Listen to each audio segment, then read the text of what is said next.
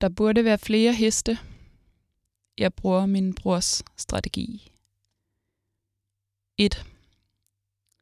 I september købte jeg et skakspil på den græske ø Idra. Brikkerne er små og er henholdsvis sølv- og guldfarvet metal, hvilket betyder, at de er svære at skelne fra hinanden i alt andet end skarpt dagslys. Man skal være forsigtig, når man trækker. Man kan nemt komme til at vælte en stor del af opstillingen, for brikkerne står tæt, og spillepladen er lille. Den kan ikke folde sammen og blive til en æske for brikkerne, så jeg måtte købe en make-up-punkt til dem. Jeg købte spillet for bøndernes skyld. De var udformede som oksehoveder. Jeg tænkte umiddelbart, at de forestillede landbrugsdyr, men manden, der solgte mig det, mente, at der var tale om minotaurer. De er som sagt kun hoveder. Der er ingen krop til at afsløre, om de er dyr eller fabeldyr.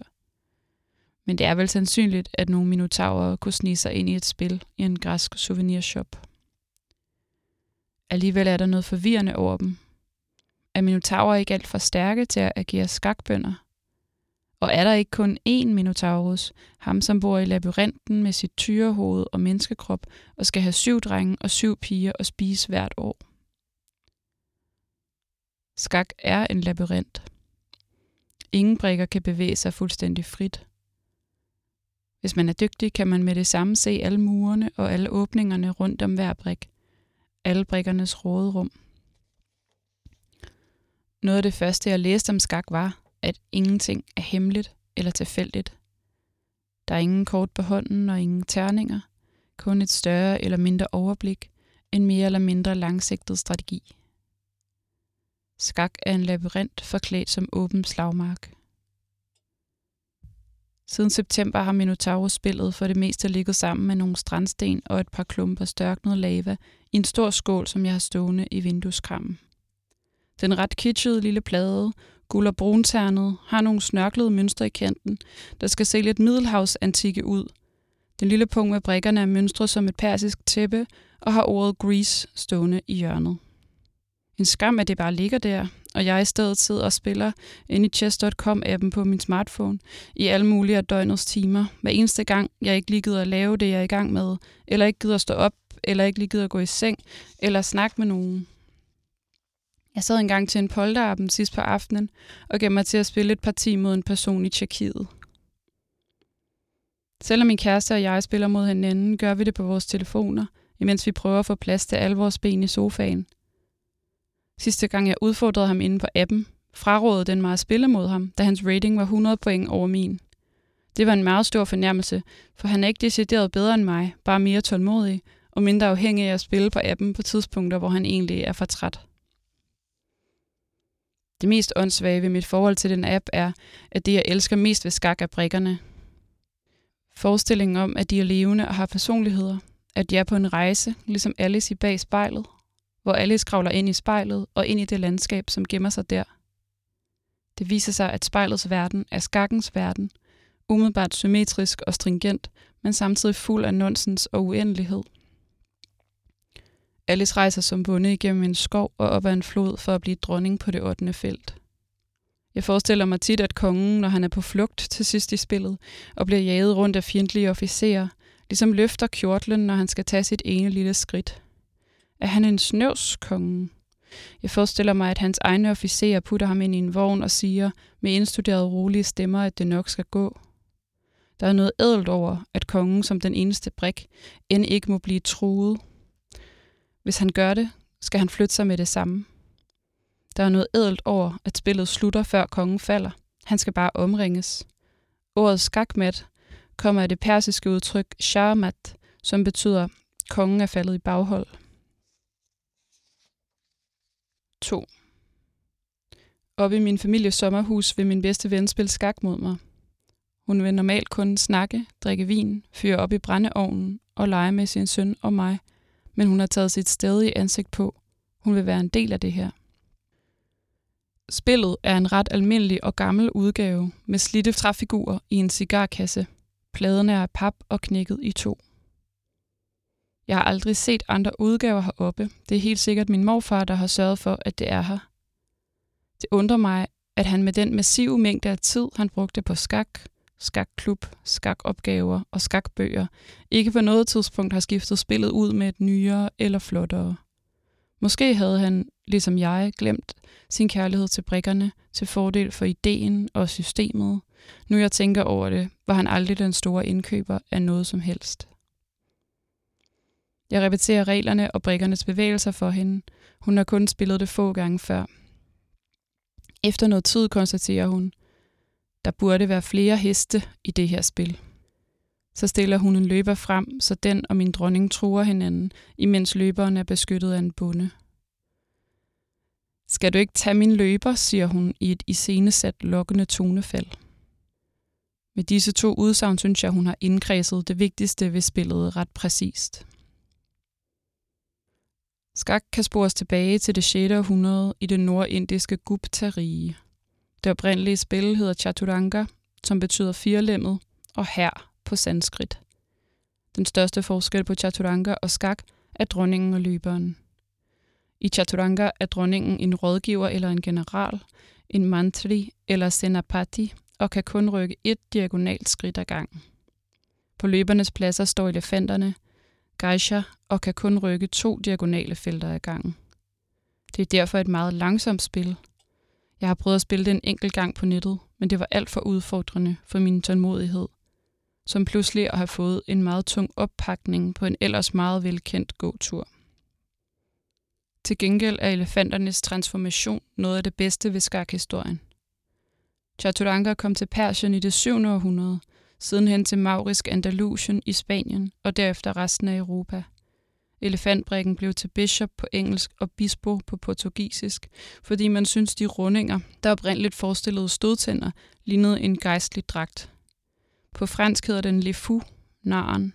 På tysk blev den kaldt Der Alte, vismanden, men blev senere til Der Løjfer, løberen eller budbringeren, som på dansk og andre skandinaviske sprog. Den blev en hurtig brik, der kan bevæge sig ubegrænset i diagonale retninger, det vil sige indtil den bliver standset af skakbrættets kanter eller en anden brik. Springeren er den brik, der har forandret sig allermindst.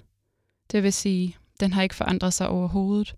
I Chaturanga hedder den Ashva, hest, og bevæger sig præcis som nu, 1 skridt frem og 2 til siden, eller 2 skridt frem og 1 til siden, og den kan springe over alle andre brikker.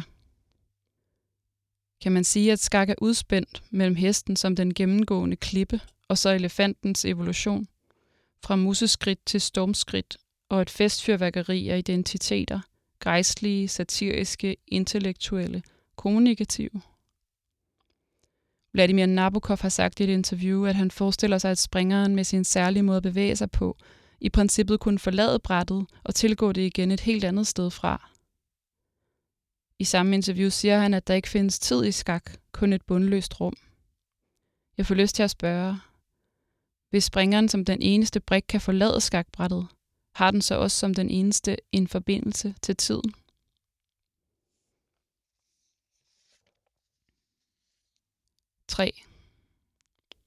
Imens jeg skriver dette, regner det.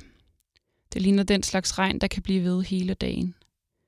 Himlen er massivt hvid, som hvidevare, som et rejsekort. I dag skal der indsættes ny præsident i USA. Det eneste, jeg kan tænke om det er, nogen kommer til at blive skudt. Det er lige over 3 uger siden, at terrorister trængte ind i parlamentet Capitol Hill for at markere deres vrede over et angiveligt stjålent valgresultat, for at promenere rundt med sydstatsflag og røde kasketter og blære sig for verdens kameraer med, at de ikke øjeblikkeligt blev skudt ned af vagterne. Jeg kan mærke min kærlighed til almindelige politikere med almindeligt hykleri og elegante håndtryk vokse proportionelt med mængden af deciderede fascister i den vestlige verden. Jeg er ikke tryg ved denne kærlighed. Skak er en populær metafor for magten og for livet. Der er noget ved det symmetriske rum, ved de skarpe kontraster. Der er noget ved feudalismen og de gode gamle dage. Der er noget ved uendelige kombinationsmuligheder, men overskuelige præmisser. Der er ingen hemmeligheder eller tilfældigheder. Jeg tager ikke lang tid at lære reglerne og bevægelserne. Derfra kan man kun øve sig. Der er ingen opstande i skak, hverken reaktionær eller progressiv. Der er heller ingen demokratiske valg. Allerede der kan man afvise enhver parallel til moderne politik. Hvis man har forvandlet tilstrækkeligt med bønder til dronninger, kan der opstå en følelse af kup, af pludselig eskalering. Men det er snarere som et eventyr, som Klods Hans, der får prinsessen og det halve kongerige. Eller rettere, Klods Hans, der bliver dronning. Et triumferende dragshow. Jeg havde engang 4 dronninger. Det var en fest. Men selv med bøndernes forvandling tilbyder skakkers en stringens, som den ballerede virkelighed ikke så tit tilbyder. Den stringens kan ikke overføres til ret meget andet. Den kan bare være der, inde i livet, som en fortælling, en form og et spil. Chaturanga er også navnet på en yogaposition. En lav planke, hvor man balancerer på tæerne og håndfladerne med armene i en 90 graders bøjning. 4. I begyndelsen af 1960'erne udviklede den japanske fluxuskunstner Takako Saito en række nye skakspil. Der er et krydderiskak, de hvide bønder af kanel, den hvide springer muskat, den sorte løber spidskommen, den sorte dronning, cayennepeber, for bare at nævne nogle eksempler. Der er et lydskak, hvor brikkerne er ens og terningeformede, men som man kan adskille ved den lyd, de afgiver, når man ryster dem. Der er et skrueskak, hvor hver brik skal skrues løs og bagefter fast igen ved hvert træk. Der er bowlerhatte med skakbræt og magnetiske brikker. Der er pyramideskak. Der er et kanapéskak og et spiritusskak og et spil, hvor der er opstillet en lille skov af grene omkring brikkerne. Der er skakspil for mus og egern med små trapper snittet ind i en træstup. De fleste spil findes kun på billeder og ikke videoer, så jeg kan ikke få lov til at se, hvordan det er at spille dem. Og jeg kan ikke finde reglerne for grenskak. Men jeg synes, det er vidunderligt, at Takako Saito ikke vil lade os tage brikkerne for givet, at hun vil fejre dem og bygge dem om til andre sanser og andre væsener. Anderledes forholder det sig med Yoko Onos skulpturværk Play It by Trust fra 1966. Det består af et skakspil med udelukkende hvide brikker og udelukkende hvide felter. Udover farven og titlen er spillet helt generisk, der er det rigtige antal brikker, og de er udformet som i de fleste skakspil. Det er med andre ord et spil om farve, eller fraværet af farve. På en lydoptagelse fra MoMA's hjemmeside siger Yoko Ono om værket. What happens is, in the beginning it's all right. When you're winning it's all right. But when you're losing, it's like, that's mine, oh no, that's mine, trying to con each other. It's a very interesting game. It starts to tickle you a little, you know. The result is fun and laughter, not serious at all, and that's how life is, you know. Når jeg hører nogen sige sådan, that's how life is, you know, så bliver jeg ret hurtigt forvandlet til et æsel, mere end sædvanligt fuld af tvivl og fremmedgørelse. Men jeg prøver at stille nogle spørgsmål. Hvis alle brikker har samme farve, svarer det så til at spille skak mod sig selv? Er det sværere end det, fordi man er to om at blive forvirret? Eller er det lettere? Kan man hjælpe hinanden med at gentænke spillet, med at se mulighederne ved ikke længere at være modstandere? Jeg burde spille det, men jeg har det ikke lige ved hånden. Eller skal jeg til at fremstille mit eget, eller benytte mig af Minotaurus-spillet i dårlig belysning, hvor jeg og min modstander ikke vil kunne se forskel på guld og sølv? I stedet ser jeg en musikvideo til nummeret Don't Count the Waves fra Onos album Fly fra 1971. I videoen ser vi John Lennon og Yoko Ono ankomme til en villa og give sig til at spille det helt hvide skakspil. De kigger hinanden ind i ansigterne. Yoko iført baskerhue, pels, lang sort kjole og lange sorte handsker. John med en kvækeragtig hat, tilknappet kobberjakke og solbriller. I starten spiller de tilsyneladende helt konventionelt, selvom det er svært at følge med, fordi kameraet zoomer ind på deres ansigter, sidenhen en hånd på en brik, et træ uden for vinduet. Skakken som inventar, eller måske snarere som accessory, er i højsædet. I andet minut rejser Yoko sig op og stiller sin ene fod op på stolen, så hendes nøgne ben er bøjet i en 90 graders vinkel. I tredje minut begynder John at stable brikkerne i et højt tårn. Et par, muligvis også John og Yoko, sejler rundt i en lille robåd på søen udenfor. Yoko begynder at stikke skakbrikker ned i sin bluse. John knipser en brik ind i sit tårn af brikker, så det vælter. Han putter derefter en skakbrik i munden. Yoko opstiller brikkerne på sit lår for derefter at fodre dem til John. På lydsporet synger Yoko Ono sætningen Don't Count the Waves om og om igen. Om ikke andet, så hjælper videoen mig til at forstå mine egne æselfølelser bedre. Hvad skal jeg med en opstyltet autoritet, der påkalder sig en udjævning af forskelle? Og så ved hjælp af farven, eller rettere kombinationen af alle farver, hvid. Hvid som en white cube, hvid som en brudekjole, hvid som en marmorbyste, hvidt som et fredsflag, hvid som en hudfarve. Nej, hvid er ikke en hudfarve. Den er noget meget værre. En paraply for en række lyshudede befolkningsgrupper, som gør det behageligere for netop os at være til. Jeg ønsker mig mindre frem for mere hvidhed her i verden, mindre frem for mere universalisme, færre frem for flere påstande om farveblindhed. Hvorfor skulle de ting være nødvendige for at lave sjov og ballade? Jeg ved godt, at farverne i et skakspil ikke skal repræsentere etniciteter, nok snarere uniformsfarver. Men hvad så med alle de krige, hvor den ene part eller begge parter ikke har uniformer? Al den ufred, der udfolder sig midt inde i forestillingen om at være et nationalt fællesskab. Og det feudale hierarki, som skakspillet er bygget op omkring, er det også helt, som det skal være. Nu føler jeg mig meget dum for at tale om skak, som om skak var politik. Det var Yoko og John, der narrede mig til det. Jeg vil gå videre til et andet Yoko Ono-værk fra 1960'erne, som ikke umiddelbart har med skak at gøre, men med sin vidunderlighed minder om Takako Saitos værker. Det hedder Sky Peace to Jesus Christ. YouTube er fuldt af dokumentationsvideoer af det fra Frankfurt, New York, Zaragoza, Humlebæk. Her bliver et orkester bundet ind i gaserbind, imens de spiller Antonin Dvoraks serenade til vindinstrumenter.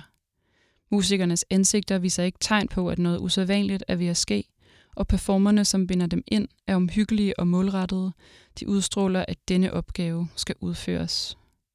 Langsomt vokser orkesterets medlemmer sammen som en stor mumie, imens de fortsætter med at spille, eller et stort edderkoppespind. Det er som en skadestue og et bondageorgie. Det hvide, afblaget stof ser rent og beskidt ud på samme tid. Jeg er særligt glad for Louisiana-museets video fra en opførsel i 2013, hvor kameraet zoomer ind på munde, instrumenter og sammenbundne lemmer, og indimellem også på Yoko Ono selv, der sidder på forreste række i publikum, iført hat og solbriller og en anerkendende nikken. Da musikstykket er slut, rejser orkestret sig og bukker og forlader scenen som en sammenbundet, halvblind kæmpe larve. Hvis jeg var Yoko Ono, ville jeg omdøbe dette værk til Play It by Trust og sige, at det handlede om politik, livet og måske endda skak. 5. Min morfar kunne ikke lide, når jeg sagde, nu spiser jeg din springer, eller når jeg sagde, jeg er de røde. Man spiser ikke en brik, man tager den, og man er sort, selvom brikkerne er røde. Han rakte alvorligt sin hånd frem en dag, fordi han mente, at jeg stod til at vinde og ville overgive sig. Men jeg afviste hånden og tabte, fordi jeg ikke så de muligheder, han så. Lige præcis på det område kunne han ikke lide drilleri. Han drillede ellers meget selv, lod som om han misforstod eller hørte forkert, for at irritere min mor. Han var lidt som Peter Falks-detektiven Columbo. Han spillede dum på en snedig måde, også selvom der ikke var nogen forbrydelse at opklare. De sidste år af sit liv blev han dement, men demensen smeltede forholdsvis naturligt sammen med hans personlighed. Han kunne finde på at undskylde sig med, at han var meget træt under vores besøg, fordi han havde været oppe og bag boller hele natten. Vi sad i stuen i den triste ældrebolig, som han blev nødt til at flytte ind i til sidst, og min mor viste os en science-fiction-novelle, han havde skrevet på maskine, som hun havde fundet i en flyttekasse. Jeg spurgte ham, hvornår han havde skrevet den. Han svarede eftertænksomt, at han mente, at det var imens han havde boet på Grønnevang, det vil sige det hus, som han netop var flyttet ud af, og hvor han havde tilbragt de seneste 58 år. Han kiggede ud på sin tomme lille terrasse og sagde, der sidder nogen ude i haven og snakker, men bare jeg går hen og skælder dem ud en gang imellem, så lader de mig være i fred. Man kan sige, at han opfandt sin egen præcision. Han bandt et lille stykke rødt gavebånd i sine briller, så de var lettere at finde. Han indrømmede, at han godt kunne føle sig dum, når han sad i bussen. Men han var holdt op med at køre i bus på det tidspunkt. Man kan ikke binde et lille stykke bånd om sine briller i skak. Den slags modificering findes ikke. Min mor synes, at det er sejt, at jeg bruger så meget tid på at spille skak på min telefon. Jeg tror, at hun håber, at jeg kan videreføre min morfars mærkelige, mandede arv på hendes vegne. Hun har givet mig nogle af hans gamle skakbøger af Bent Larsen og Jens Enevoldsen. De er flotte, men meget kedelige, fulde af bogstaver og talkombinationer, som gør mig helt lam. Det mest interessante i dem var en kvittering til herre Ole Løppenthin fra den danske Landmandsbank fra 30. januar 1967. Jeg tror, min morfar har købt nogle engelske pund for 17 kroner og 65 øre, men jeg er ikke sikker. Selv i 1967 virker det som et ret lavt beløb. Jeg tror, min lammelse ved skakteori er beslægtet med den lammelse, der indtræder, når min kæreste og min lillebror begynder at tale om bilforsikringer, selvom det kun er en spæd tanke, at vi skal købe en bil sammen. De kan også finde på at snakke om tv-pakker meget længe. Som regel handler de meget lange samtaler i sidste ende om, hvordan man sparer penge, hvordan man sikrer sig det bedste tilbud. Og jeg kan vel også godt lide at spare penge, i og med, at jeg ikke har så mange, og gerne vil have nogen til at købe det, jeg kan lide. Men jeg kan ikke samle mig om det. Hvorfor synes jeg, det er sjovt at spille skak, når jeg ikke har nogen strategisk overbygning? Jeg spiller skak i en søvngængeragtig og behagelig tilstand, imellem andre gøremål. Jeg er mere tilbøjelig til at fremhæve som bevidste handlinger. Jeg kan lide at vaske op, at skruppe tallerkener, at stille på plads i stativet og høre musik og kigge ud af vinduet imens, og det er nogenlunde det samme med skak. Hvad er der at sige om min spillestil? Jeg synes selvfølgelig, det er kedeligt, hvis min modstander overser mine fælder for tidligt. Jeg spiller næsten altid springeren ud som den første brik. Jeg forstår ikke, hvorfor man skulle gøre andet. Jeg kan lide at lave baghold, at true fra den ene side og så pludselig fra den anden. Det morer mig at stille modstanderen i skak samtidig med, at jeg truer dronningen, så den anden er tvunget til at beskytte sin konge og dermed mister sin dronning. Jeg hader at miste løbere mere, end jeg hader at miste tårne. Jeg er ikke sikker på, at jeg tror på det med, at tårnene er mere værd. Det provokerer mig virkelig, når modstanderen giver op, fordi vedkommende har mistet en enkelt vigtig brik. I går aften spillede jeg mod min kæreste, der førte helt overlegent, og jeg var næsten løbet tør for tid. Pludselig lykkedes det mig at fange kongen i hjørnet med en dronning og en løber. Det var helt utroligt tilfredsstillende. En modstander i Brasilien mistede sin dronning og skrev: "Damn, this is what happens when you play on the toilet." Og tilføjede lidt efter: "I meant the universal you, meaning me."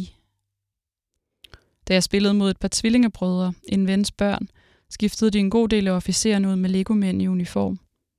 Det var svært at huske, hvilke brikker de symboliserede, men en god idé, synes jeg, og mere kompatibelt med spillet end det rødløg, jeg engang indsatte som kampvogn, da jeg var ved at tabe til min kæreste.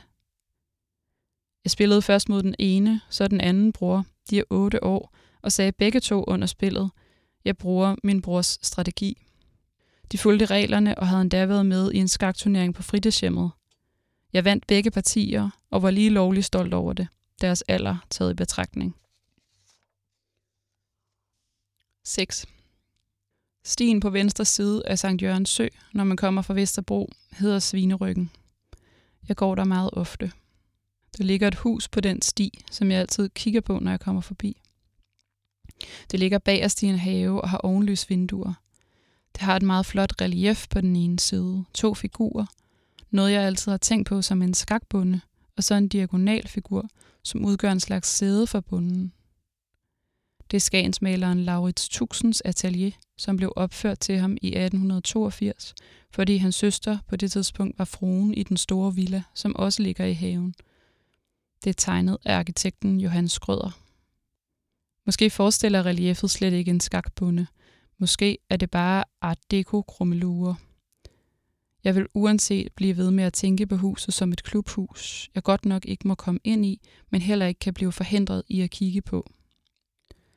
Jeg går på Svineryggen igen på denne februardag, sammen med mange andre mennesker i den lukkede by. Måske der med covid-19 er kommet en ny koreografi, som kan minde om skakkens. Vores bevægelser er langt mere koordineret, systematiseret.